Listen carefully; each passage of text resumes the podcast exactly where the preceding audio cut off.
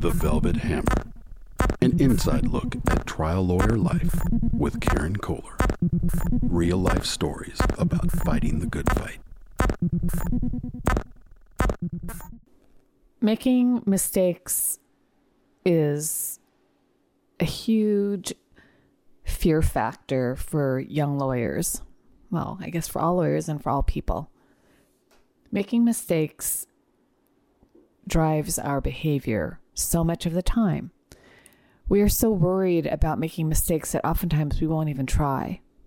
Or we're so worried about mistakes and how embarrassed we'll be and how foolish we'll look that we give up too soon. If all we did was figure out how not to make a mistake, we would never be able to move forward in life. This isn't Plato. This is the world according to Karen. I have been a flubber my whole life. I have made mistakes my whole life. I have uh, been worried about making mistakes and I've made them anyway. I've not been worried about mistakes and I've made them. Making mistakes is part of the fabric of my life, and I've given in to the reality that I will always make them. What doesn't happen with me is so much fear of embarrassment that I won't try. So much worry and anxiety that I won't take that step for fear that I will look foolish. I'm happy to look foolish. In fact, it's one of my specialties. I credit some of my ability to go with the flow to the hours and hours I used to practice piano as a little kid. My mother wanted me to play piano. I loved to play piano. In fact, I had grand dreams of being in a band or being a concert pianist that eventually came to be dashed because my hands are so small I can barely reach an octave. And if you understand pianos, you have to reach an octave. In fact, it's better if you can reach more than an octave because you have to be able to reach the notes in between to make a chord for that octave. But for me, I had to pretty much roll my chords to make my octaves. Every year, there would be a recital, or two, or three, or quarterly, or however much the teacher or the class decided that there would be recitals. And in addition, in high school, I used to accompany people on various instruments, and we would sometimes play in front of the whole school. Um, yes, I was that little piano playing person. In fact, my first car, which was a green Chevrolet Nova hatchback, white, the hatchback was white with green below, I bought from my piano money that I made teaching piano in uh, junior and senior years of high school. Well, doing those recitals um, meant that most likely you were going to make a mistake because you weren't a concert pianist and it was just going to happen. Um, and you're also watching other people make mistakes. I would prefer to go earlier on the program than later on the program because what would inde- in, in, what is that word? Indelibly? Not indelibly. Undoubtedly undoubtedly happen would be that somebody would make a mistake and have a total meltdown. They would not be able to pick up where they left off. They would keep making the same mistake and then oftentimes they would just turn and look with extreme angst at the teacher or their parents or at the wall and run out of there. That always happened at least once per recital. It was always horrible, not for that person only, but for the rest of us that had to follow that person because then we realized that we could make the mistake and be that same person. Just this growing amount of fear. And so the nice thing about growing up with piano in my background was that I had to perform a lot. and that's a good thing for a trial lawyer to do is learn how to perform, whether it's piano or I don't know, reading Shakespeare in the park. Doing something where you're performing is really important because it teaches you how to keep going even when you make a mistake. There is no such thing as a perfect performance unless you're Vladimir Horowitz or some genius like that. So I'd be playing the piece and always memorized. I always had to memorize my pieces. My piano teachers always required us to completely memorize our pieces, all the way from when I was a beginner to when I um, was not a beginner. Um, always had to memorize the pieces. Some of them were, especially like a Beethoven sonata with four or five movements, could be half an hour long. Maybe not half an hour, but at least 20 minutes. Which now that I think about it, how did I even do that? I hate memorizing anything, but I did. Invariably, I would forget something or make a mistake. Normally, it involved fingers getting tied up and then having to continue on. And here were some of the strategies. One was to just keep going and pretend that you did it right.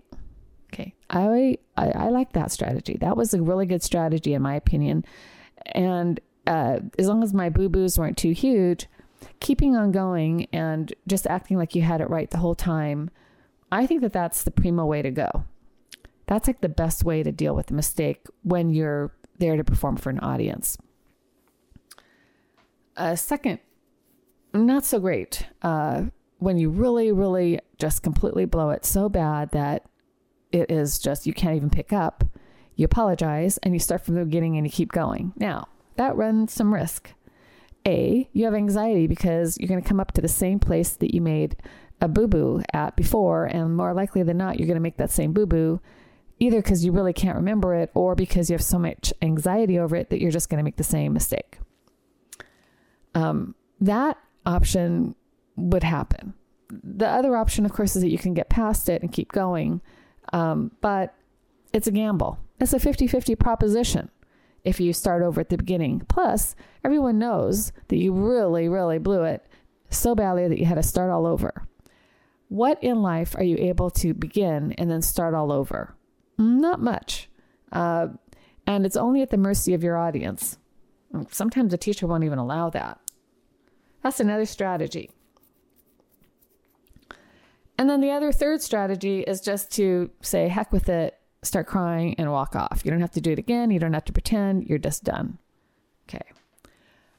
Well, taking these lessons forward, there is a lot of similarity, similarity in the practice of law in terms of when you are on that stage of the courtroom and you're either a arguing a motion to a trial judge or an appellate judge, or you're in front of a jury and that judge uh, in the ultimate trial.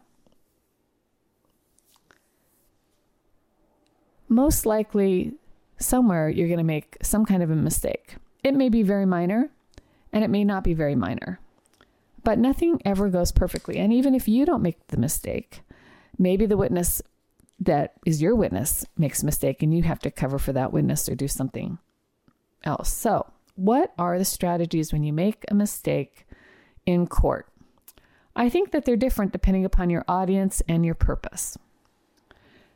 First of all, when you are in front of a judge on motion practice, something that's jury's not there and your audience is a judge, the all powerful, omnipotent person that is going to decide the matter, period. I think that you have to do things a little differently.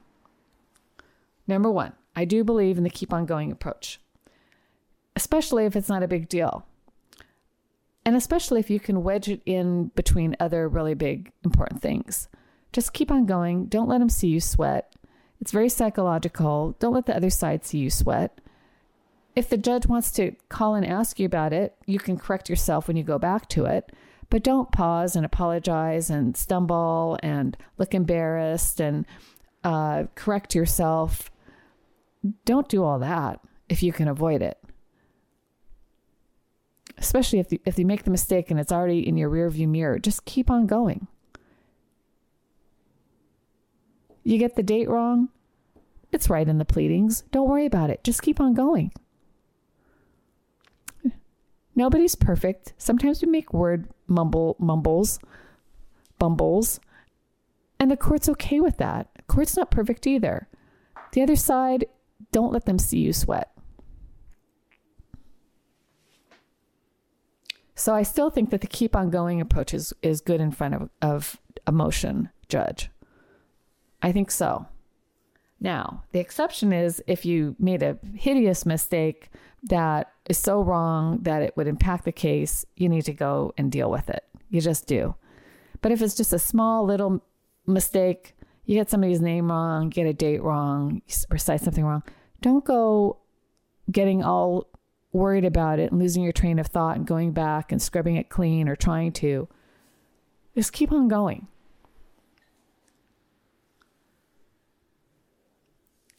Part of the keep on going means that you can circle back and fix it that way also. You can weave it in later and do it correctly.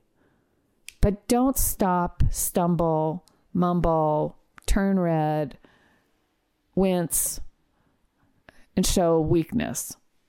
Keep on going in strength. Along with the keep on going part is the face.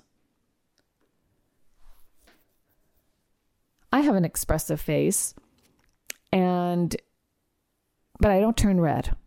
Some people turn really red. Uh, I don't know how you control that because I don't turn red. I've never turned red. I don't have red in me to do that. But a lot of people do turn red or they start sweating. I don't know how you stop that other than to learn how to deep breathe um, and try to control your heart racing. What I've learned from uh, the speech coach that I've worked with for decades now, Judy Sean, is that so much of how you're able to speak and how your voice is able to modulate and how you're able to stay calm is through breathing, which sounds so elementary and yoga ish. And I objected to that when I first heard about it, but she's so right. Uh, she talks about starting on top of your breath and staying on top of your breath, meaning take a big breath before you begin and then you're on top of your breath if you can just keep breathing when you're speaking. But if you're taking little teeny baby breaths and you start speaking and you're behind your breath, that's when you start becoming red. That's when you start sweating. That's when you start losing your voice because you're kind of hyperventilating. You don't got enough air in you. So, and as a person who talks fast, I know keep the breath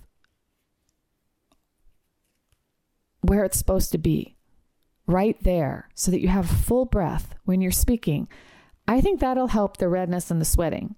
Mm, but I don't know because I don't turn red. Um, there are other things that happen. A, eye rolling, as in eye rolling at yourself, which I do a lot of. I used to do a lot more of. I've gotten a lot better at it. Um, I still eye roll when occasion when occasionally when it, it's deserved to be eye rolled, uh, but in general, and again, this is still arguing to the court. I try not to eye roll. I try not to eye roll when I'm speaking to show like, oh, what did I do? I try to eye, not to eye roll when the defendant is speaking because the judges hate that. Judges don't like it when you eye, eye roll at your defense counsel. They just don't. I used to think that I could get away with it and I could, but they still didn't like it. So I've learned not to eye roll when the defense is speaking, even when it's driving me nuts.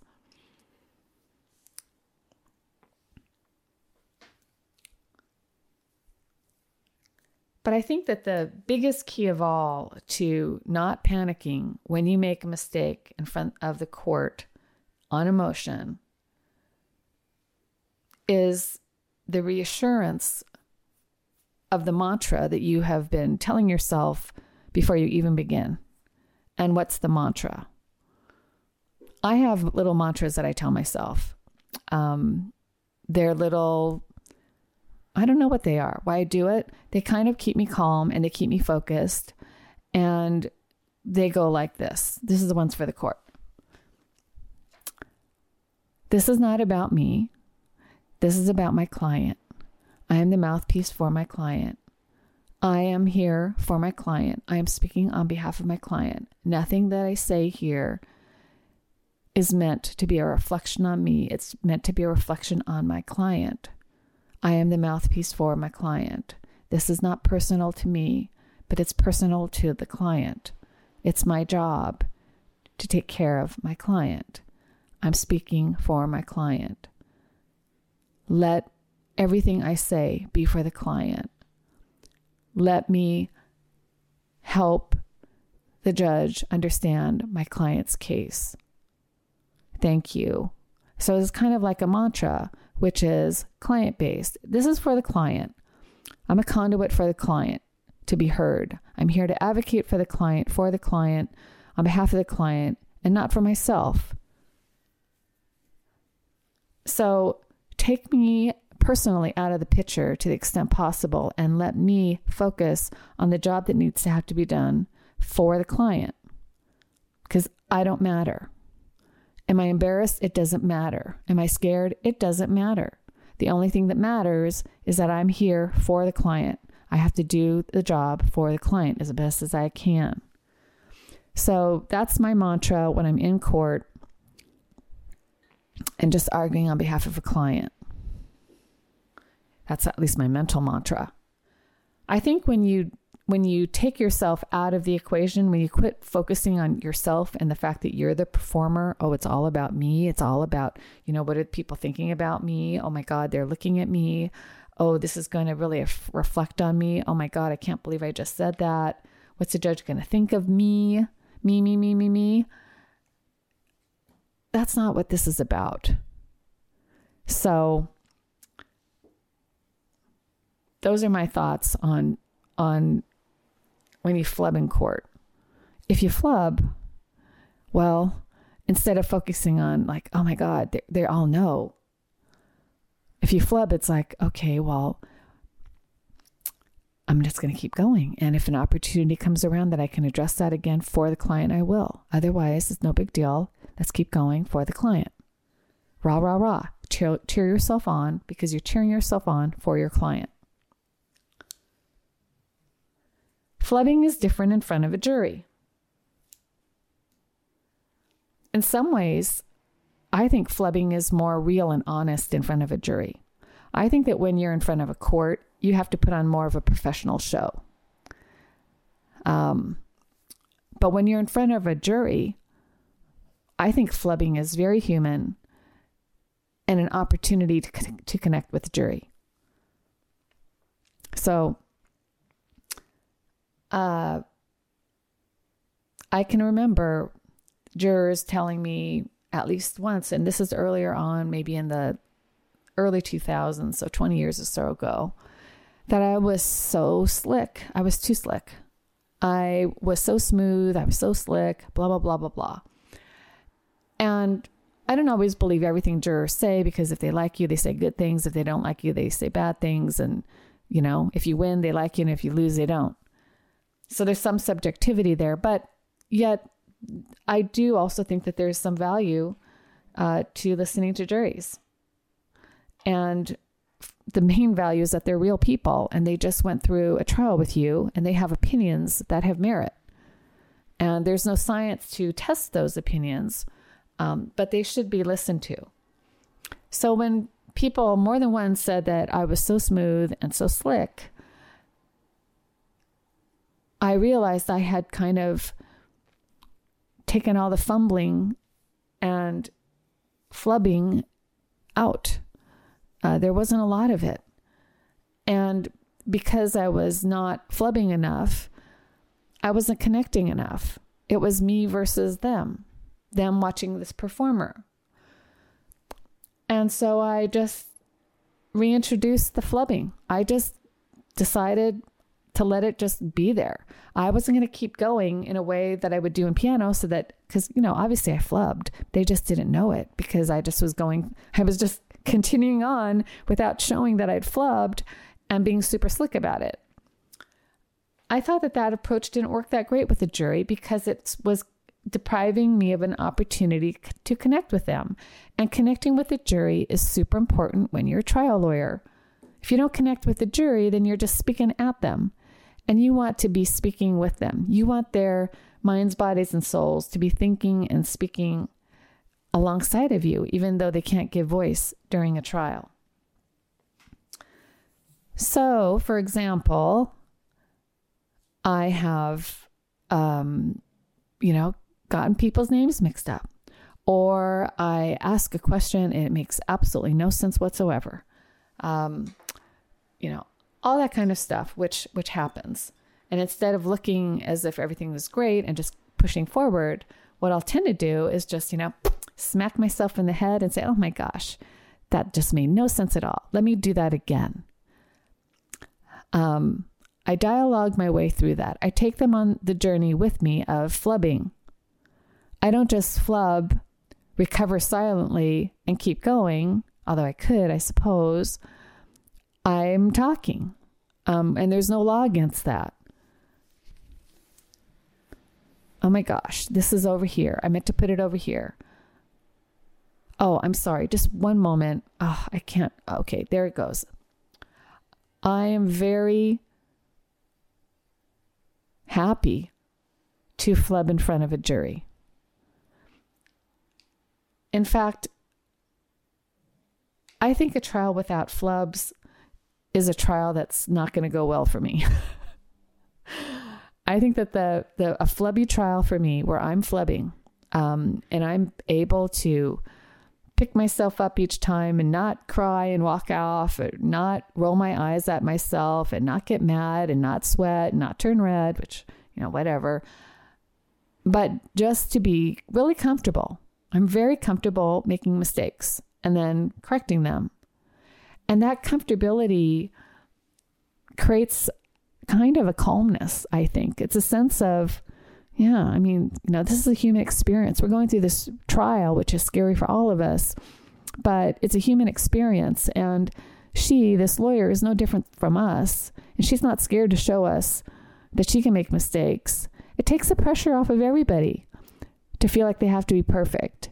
And it also shows them that I'm not so slick that I'm trying to hide things or manipulate them with this cloak of acting ability uh, that they believe probably goes into being a trial lawyer.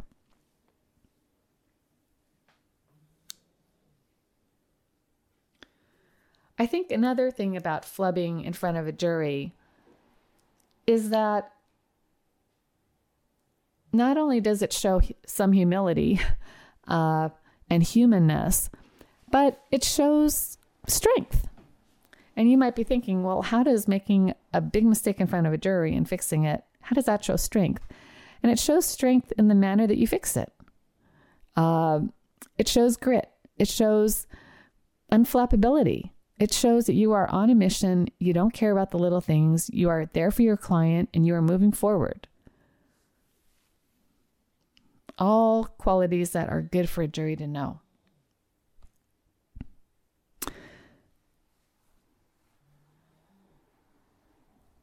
I don't know. You know, I mean, there are a lot of jobs that require a lot of people uh, in terms of a lot from people. Um, a lot of really scary life and death situations. And being in trial is not a life or death situation, although it can, your client's interest may be life or death to them. And certainly they can be life changing. And the risks that you're taking can be life altering of the highest order.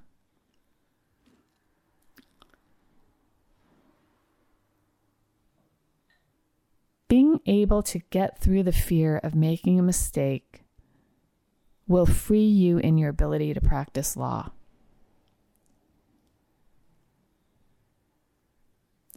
Because if you fear making mistakes, whether in motion or trial or deposition or whatever, I didn't even do the deposition mistakes.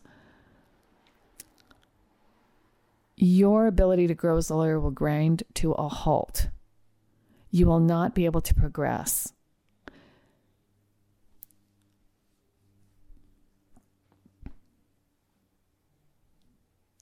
you will always leave something out.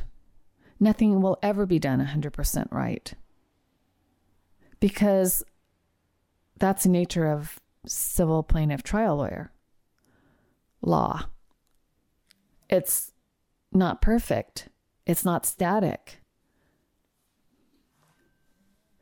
But you can get the job done as well as you possibly can And that's the goal. Not to be perfect, because if you're looking for perfection, that's just going to create a lot of fear and anxiety and shut you down. So flub away. Flub away all. Over and out.